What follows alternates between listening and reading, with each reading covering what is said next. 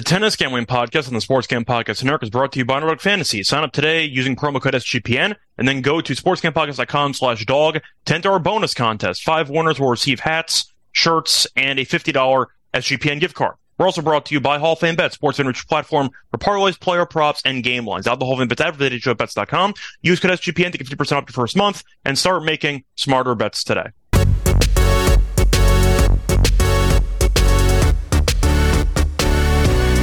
Welcome everybody to the Tennis Gambling Podcast here on the Sports Game Podcast Network. It's currently late Wednesday night, February 28th, roughly 11 p.m. Eastern Time. I'm host, always, Scott Reichel, once again going solo for this pod. Should be a fun episode, a bit of a shorter one. We only have four matches to preview. We are going to be talking about the quarterfinals in Dubai. So we're going to preview all four of those matches individually. Then I'll get into the lock and dog pick to the end of the show. We're going to do the actual quarterfinals for uh, Santiago on either Thursday night or on early, early uh, Friday morning. So stay tuned for that. But the point is, the matches will be taking place on March 1st. So we're going to preview that and the Dubai semis in the next episode. But for this one, only four matches. Should be fun. And hopefully, we end up picking some nice winners. Now, a reminder before we get into the actual recap of the last episode, a reminder to hit the like button and subscribe on YouTube. Also, a reminder if you're listening to this on Spotify or Apple, hit the rate uh, you can hit the rate button and review the podcast to give us feedback if you like the show, and hopefully you do. Uh, besides that, though, if you want to support the show, we have merch on the SGPN merch store where we have hats, we have mugs, etc. If you want to support the tennis show, so you know where to go if you do want to buy a shirt. Now, as for the lock and dog picks from the last episode, overall we had a very good episode. Starting off with the lock, ended up winning. We had de Minaur and Daniel under 20 and a half games at minus 110. Never in doubt, uh, de Minaur dominated the head to head meetings in the previous encounters, and the same thing happened pretty much to a T as de Barry Daniel. Never in doubt, did win in straight sets. For the dog, we also won as we had Moutet money line at plus 110 against Baena. Was not easy, did go to three sets, was roughly three hours, but Moutet got it done, and he got the job uh, done pretty convincingly in the third set. So a nice sweep for us and look for another sweep here on on a Wednesday night, Thursday morning, etc. However, there was some news I want to at least talk about before recapping the Wednesday match. It Kind of goes hand in hand with it. Andy Murray. He ended up losing in straight sets to Humbert. Was not very close as he lost 6 2, 6 4.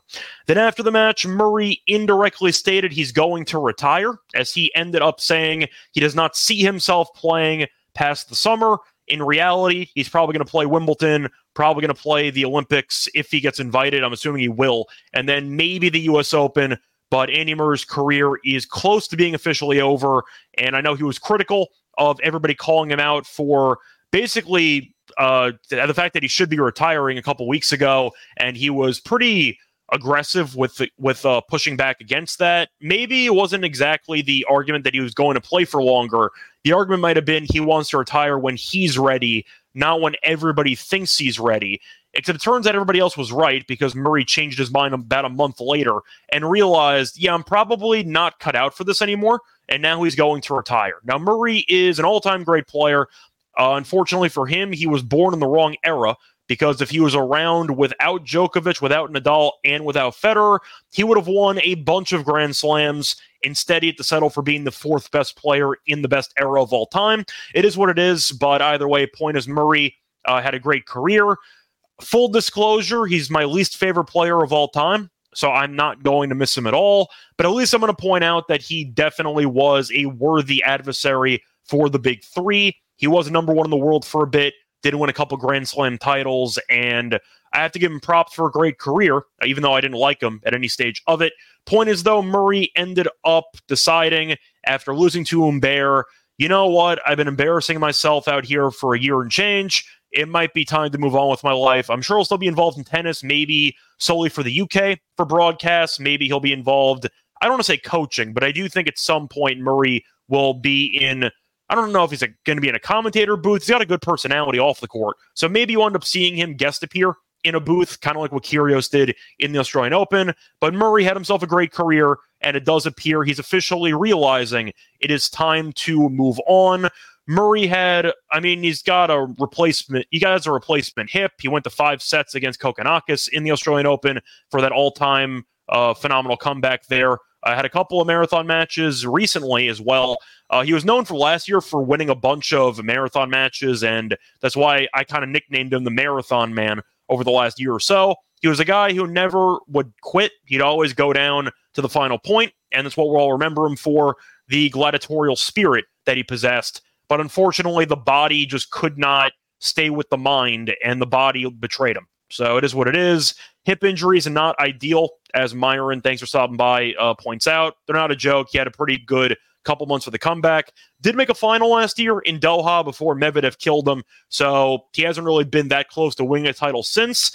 I said he was not going to win a title in about the last two years, and he did not.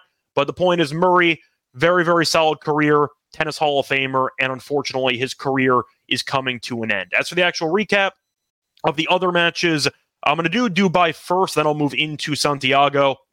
So I mentioned Murray already. Uh, going to the first match, we had Bu- uh, Bublik beating Griekspoor. Unfortunately, we did have Griekspoor to win the quarter. Pretty rough, very close match, but Bublik won both tie breaks. Ended up seeing Rublev beat Cazaux. Not shocked there. We do have Rublev to win the tournament. Uh, Humbert beat Murray. Yet Lehecka beating Khachanov, fought off a couple of match points. Very, very entertaining match. He ended up winning 6 7, 7 6, 6 4. So Khachanov, I don't know if fatigue was really an issue. I just think Lehecka was better on some key points as he got the job done in a three set marathon. Medvedev did lose a set to Sonego. Looked like he was on upset alert early in that match. Then he just completely overwhelmed Sonego with consistency. Sonego, we know, is a volatile player. He has talent, but he has a lot of ups and downs individual matches, and he had a massive downswing for the final two sets. Korda, though, absolutely destroyed Dzanchulp as he won 6 1 6 0. Absolute bloodbath. Good win for Korda. Dzanchulp had a nice win against Mannarino in the first round and then got run out of the building in the next round. Uh, you saw Mensik, though, retire in the second set against Fokina. Did lose a very tough first set, 9 7 in the breaker, and then went down 1 nothing and decided, you know what, I'm exhausted. I made the final in Doha. They gave me an iPhone. I don't have to be here. And he decided that he was too injured or too tired or both to continue, and he ended up retiring. So Fokina advanced, and you had Hurkacz beating O'Connell in a competitive straight set win as he won 7 6, 6 4. So not really many upsets per se in Dubai. Lehecka beating Khachanov was an upset, but it was competitive. I don't think that was the sh- most shocking thing you've ever seen. The most shocking thing I probably saw from the entire day in Dubai was Sonego winning a set. I just didn't see that happening.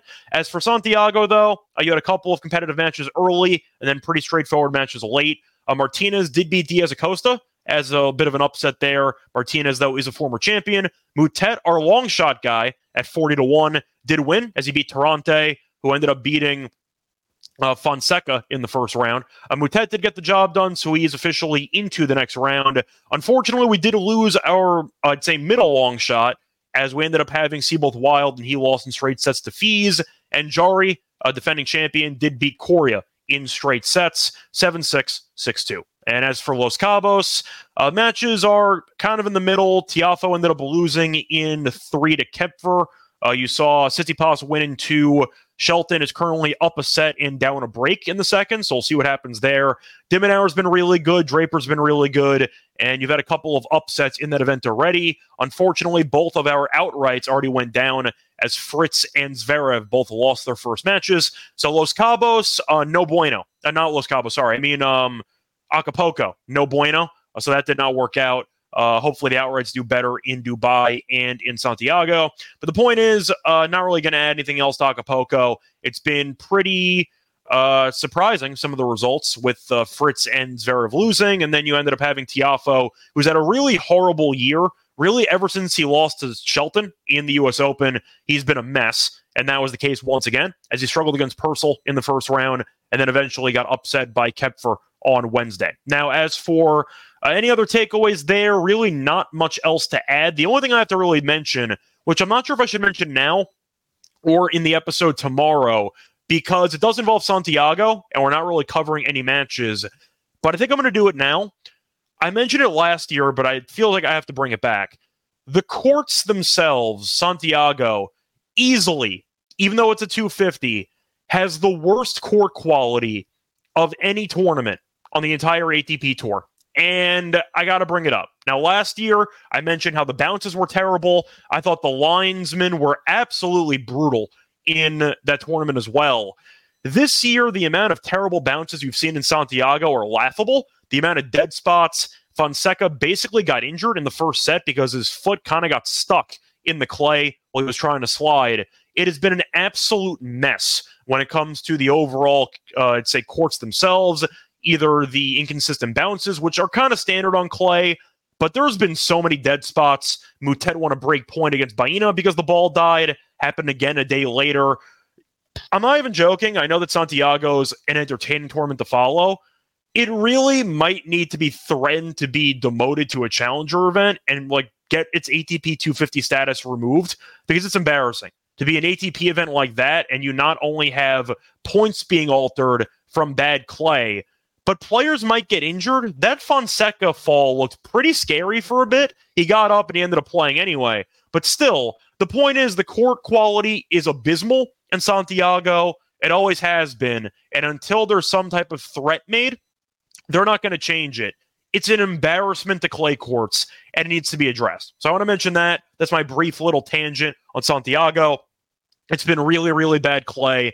And keep that in mind when you are betting on the Santiago matches. Keep an eye out for bad bounces because there's a lot of them on this particular surface. Now, moving on to the actual uh, preview for Dubai, uh, we're going to start off in order. Uh, you have taking on Bublik. Lehecka is a slight favorite, about minus 113, and Bublik is around minus 107 on the money line. The over under is between 22 and a half games and 23. 23 is minus 118 on the over, and 22 and a half is minus 135 on the over. If you want the game spread, you can find Bublik plus half a game at minus 114. Lehecka minus half a game is minus 106. If you don't want to go with the over for sets, you can find the over two and a half sets at plus 125. Shop around though, you probably could find a plus 130 or so. If you want Bublik in straight sets, you can find that at plus 250. Lehecka in straight sets is plus 200. Now to go through the head to head meetings, I don't believe there are any between these two players, but it should be competitive uh, with the actual style of play for both of them. They never faced off to go through the path, though. You have seen Bublik look pretty vulnerable, but good enough in big spots. Did fall behind a set to Makic and then ended up getting the job done in three with a final set breaker. Then won back to back breakers against Griekspoor. He won in straight sets there. As for Lehecka, he had the upset win against Khachanov in three sets, and he also went to three sets against Fucsovics in the first round. So both guys have been involved in a couple of marathons so far in Dubai, and I do think because of that, this total does feel a little bit low. I do like Lehecka early in this match, though. Bublik, despite winning that first set against uh, Griekspoor on Wednesday, has been really, really bad in the first set of matches. He seems to kind of thrive in the comeback role, and I do think Lehecka can get off to a good start in this matchup. But I do think you're looking at a spot where Lehecka should probably be the favorite. Would I pick him? Probably not. I think I am going to lean to Bublik. I just think based on the time on court disparity between Bublik yesterday and Lehecka, I do think Bublik might be able to outlast Lehecka if it does go a, a decent length. Bublik ended up beating Griekspoor in an hour and 48. And I don't know if Lehecka's match officially reached three hours. I'm going to check. I think it was hovering around three. But the point is, he was on the court for a long time in each of the first two rounds. And I do think that Bublik, based on the fact he's won a title already this year, yeah, the match for Lehecka was about two hours 53. So about an hour longer on court on Wednesday. I do think Bublik has a slight edge here, uh, just based on trusting him a bit more in the big moments. Yes, he's a head case, but can be too. I like the over, though, as my favorite play. Basically, a pick 'em line uh, for the money line prices for Lehecka and for Bublik. So you're expecting a coin flip match, which could go three sets. Each guy's gone over this number in their matches in Dubai so far. Give me the over 22 and a half here at about minus 135. I don't mind the sets. I don't mind 23 flat, but I am going to go with 22 and a half. Uh, yeah, Bill said he's never heard of a dead spot on clay before. Look it up. Trust me, uh, I know Tennis TV does a pretty good job of uploading highlights from the event. Watch the Moutet and Baena highlights, and there's one break point in the first set. You'll know exactly what I'm talking about. It is one of the worst bounces on clay I've ever seen. The ball just absolutely dies. So look that up on Tennis TV if you want to find it. But there are a couple of dead spots. It is really bad. in Santiago. So moving on to the next match in Dubai, going to look at a matchup which should be decent on paper. You have Rublev at minus 205, Korda is plus 175. Over under is set at 23 flat for game spread. Rublev minus two and a half games is minus 112. Korda plus two and a half is minus 108. If you want to go for set wagering, the over two and a half sets is plus 135. Rublev in straight sets is plus 125. Korda to win a set is minus 155. Now, Korda's been really good so far in this event. Ended up destroying Kotov, and then he buried Dzhanchulp in the match on Wednesday. Looking at the path so far for Rublev, was dicey early as he almost lost to Zhang in the first round, but then looked really good in his uh, his uh, following match as he was able to win in straight sets against Cazaux. And you're going to the head to head. Rublev has owned Korda in the head to head. They faced off for seven sets, including the Australian Open this year, and Rublev has never dropped a set. So I guess by default, looking at the head to head, Rublev in straight sets at plus 125 is kind of appealing automatically. You can argue also the theory that if a player has a perfect match, he's automatically going to regress. Korda played basically the perfect match against Dzhanchulp. He only lost one game. I'm not a, I'm not a Dzhanchulp guy, but winning 12 out of 13 games is wild. I think Korda is going to look a lot weaker in this matchup against a better opponent. Do I think he can keep it close? Sure. But I do think Rublev, based on the head to head advantage and winning the sets 7 nothing head to head wise, I do think the value is on Rublev in straight sets at plus 125. He's the firepower. Korda maybe can once again make this match interesting, so maybe he'll snap that streak and win a set. But for the value alone, I do think there's some value on Rublev at plus 125 when he has owned Korda in every meeting they've ever had, even in the first meeting on hard court in the Australian Open this year. Now, moving on to the next matchup, you have Medvedev against Fokina.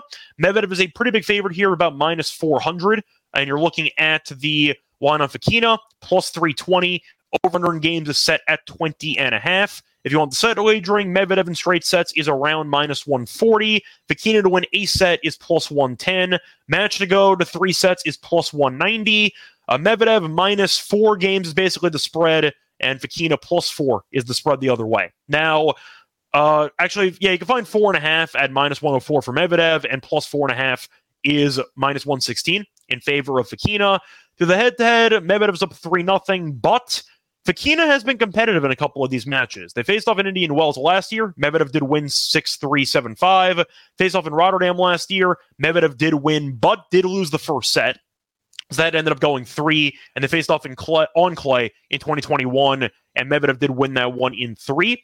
Uh, clay is Medvedev's worst surface. Yes, I know he won a Masters 1000 title there last year, but that was clay. I'm going to toss that out. That was also three plus years ago. So for Rotterdam and for Indian Wells, it does tell me that Fokina can keep this match somewhat competitive. Am I picking him to win this match? No, absolutely not. I think Medvedev's going to win. He is the defending champion, and his game is translated well. But he did drop a set to Sonego, so I do think Fokina can keep this interesting. The problem is Fokina's a head case, and we know his serving could be an issue with double faults. The unforced errors are going to be an issue, and Medvedev is so patient behind the baseline. He's going to test Fokina's mental toughness Spoiler, he's not that tough mentally. So I think that Fokina is eventually going to blink on a couple of long rallies, couple of key points, and he might end up surrendering a break via double fault. But I think Medvedev's going to win. Probably competitive. I kind of see a similar scoreline to Indian Wells. I see a straight sets win, but not exactly a straightforward one. I think you might see a 7 5, maybe a breaker in there, but I do think Medvedev's going to win in straight sets. So I am going to lean to the minus 140. Moving on to the last match, should be a very competitive match between Hurkacz and Humbert. catch is around minus 122 on the money line, and you have Humbert at plus 102. Shop around though, you can find better prices. For the game spread, Hurkacz minus one minus a half a game is minus 113. You can find Humbert plus half a game at minus 107. Over under for games is 25 and a half. The over is minus 108. The under is minus 112. If you want to go for set wagering, the match to go to three sets is around plus 120, plus 125. Hurkacz to win in straight sets is plus 200, and Humbert to win in straight sets is plus 260. Now, as for the path of both players, Hurkacz has been fine, but vulnerable. He beat O'Connell in straight sets, did have a breaker in there, though. Should have lost a Struff in the first round, did end up winning in three. Every uh, set went to a breaker. You had no breaks in the entire match. Struff did have two match points in the tiebreak, and Hurkacz had a lucky net cord to stay alive and eventually won the match. But the point is, Hurkacz has been vulnerable recently, and I do think he is definitely uh, susceptible to an upset here, especially since Humbert has been in good form. Uh, avenged his loss against Monfils in Doha as he beat him in, in, three sets, then beat Murray in straight sets on Wednesday. But they had faced off four times in the head to head. Hurkacz is 3 0, but they did face off in Marseille. Uh, a couple weeks ago in February, and you might remember that Humbert did beat Hurkacz in straight sets. So the point is, Humbert is the most recent winner between these two, and he has looked, in my opinion, like the sharper player. And I do think that Hurkacz, despite being a great server, has been in a bunch of tie breaks, and I do think that Humbert's lefty serve and the overall just craftiness to his game. I think he might be a top 10 guy by the end of the year. So I do think he's pretty alive to win this. Hurkacz, I get why he's favored, but I do think the price should be closer to minus 110 apiece. I see a really close match. I am going to lean to Humbert on the money line at about plus 102. I found a plus 110, so I'll take that. I would lean to the over, but it's 25 and a half. I think I'd rather take the sets, uh, probably at around plus 130, give or take. But simply put, give me the guy that beat this opponent in straight sets earlier earlier this month, and he's getting plus money. That's a pretty good deal to me. So I am going to lean to Humbert because of it. That's going to wrap it up, though, for the actual preview of the quarterfinals in Dubai. Now it is time for the lock and dog picks for the quarters. But before continuing, uh, before we get into any of that, going to have a quick word from our sponsor. We're brought to you by Underdog Fantasy. Underdog Fantasy is the easiest place to play fantasy sports, and it's also the fastest growing fantasy app in the industry. They also have great pick'em games, so you can pick whether your favorite players will go hot, will go higher or lower on stat totals in their upcoming games. You also can make a lot of, of uh, money because you can win up to 100 times your money in a single night. Pick between two and five players to build a pick'em entry can also make rivals picks, which pits two players against each other. So you can choose, for example, in a basketball game, which player will have more points. You can also look at some tennis. They have some interesting options on the platform. They have aces.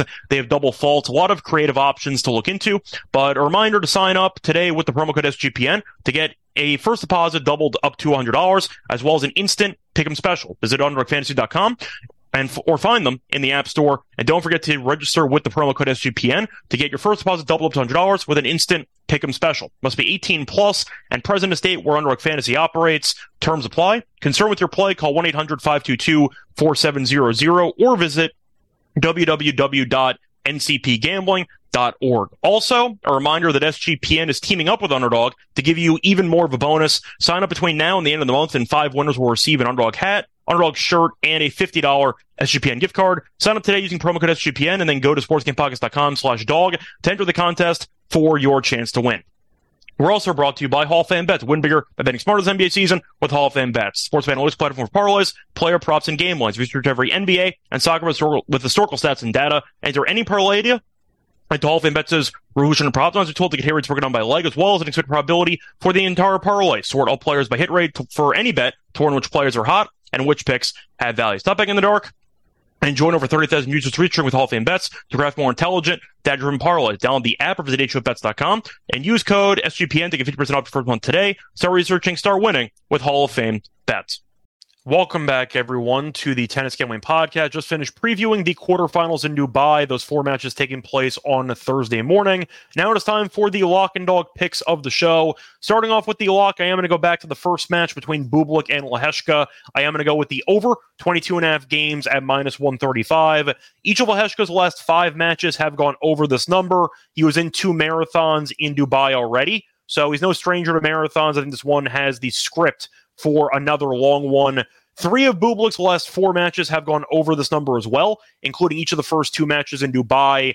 Unlike Lehecka, he did not go to three sets in the last match, but he still ended up winning 7 6 7 6 against Griekspoor. So he's been involved in some breakers, involved in some long sets, and the same can be said about Lehecka. I see a very long match. Both guys are good at serving. The courts in Dubai have played pretty quick and I do think breaks might be few and far between. We know Bublik is also no stranger to punting sets and potentially forcing a third set. So a couple ways to get there: either a breaker and a long straight set win uh, for one of these two guys, or you see them split the first two sets and you basically win automatically. Point is though, I am going to go with the over as my lock in what should be a very close matchup, especially based on the odds where Lehecka's about minus 113 and Bublik's about minus 107. Basically a pick 'em. So you're expecting a 50 50 match. Give me to play out that way. Give me the over in games as my lock. For my dog, I am going to go to the last match here. I am going to go with Humbert money line at plus 110. Simply put, Humbert beat Hurkacz earlier this month on hard court. It was in his home country, but still, Humbert finally exercises demons against Hurkacz. He was 0 3 against him. The matches were competitive, so it has been a close ri- a rivalry. But Humbert finally got there, and I think he is in better form. Hurkacz was a tiebreaker magnet recently, either in Rotterdam or in Dubai, and you might end up seeing a breaker or two in this match. But the point is, Hurkacz has been a bit vulnerable. Uh, ended up having to fight off a couple of match points against Struff, a couple break points as well. He's been good, not great. And Humbert, I just think, based on his current form, dating back for a couple of months, definitely has the game to beat Hurkacz. And I do think that with him beating Hurkacz earlier this month, intimidation won't be a factor. Humbert is going to be in there for the long haul. And I do think that eventually Hurkacz, if the first serve percentage does dip, I just have too many questions about his rallying game. I think the longer the rallies go, the more of an advantage Humbert has, and I do think that's going to pay off for him. So give me Humbert on the money line at plus 110 to repeat what he did in route to his Marseille title. So once again, my picks for the show. The lock is going to be on Bublik and Lehecka over 22 and a half games at minus 135, and the dog will be on Humbert money line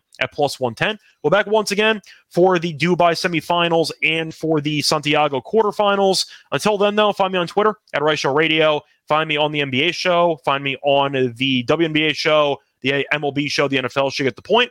And until next time, good luck to all of you and all of your bets. Bye, everyone.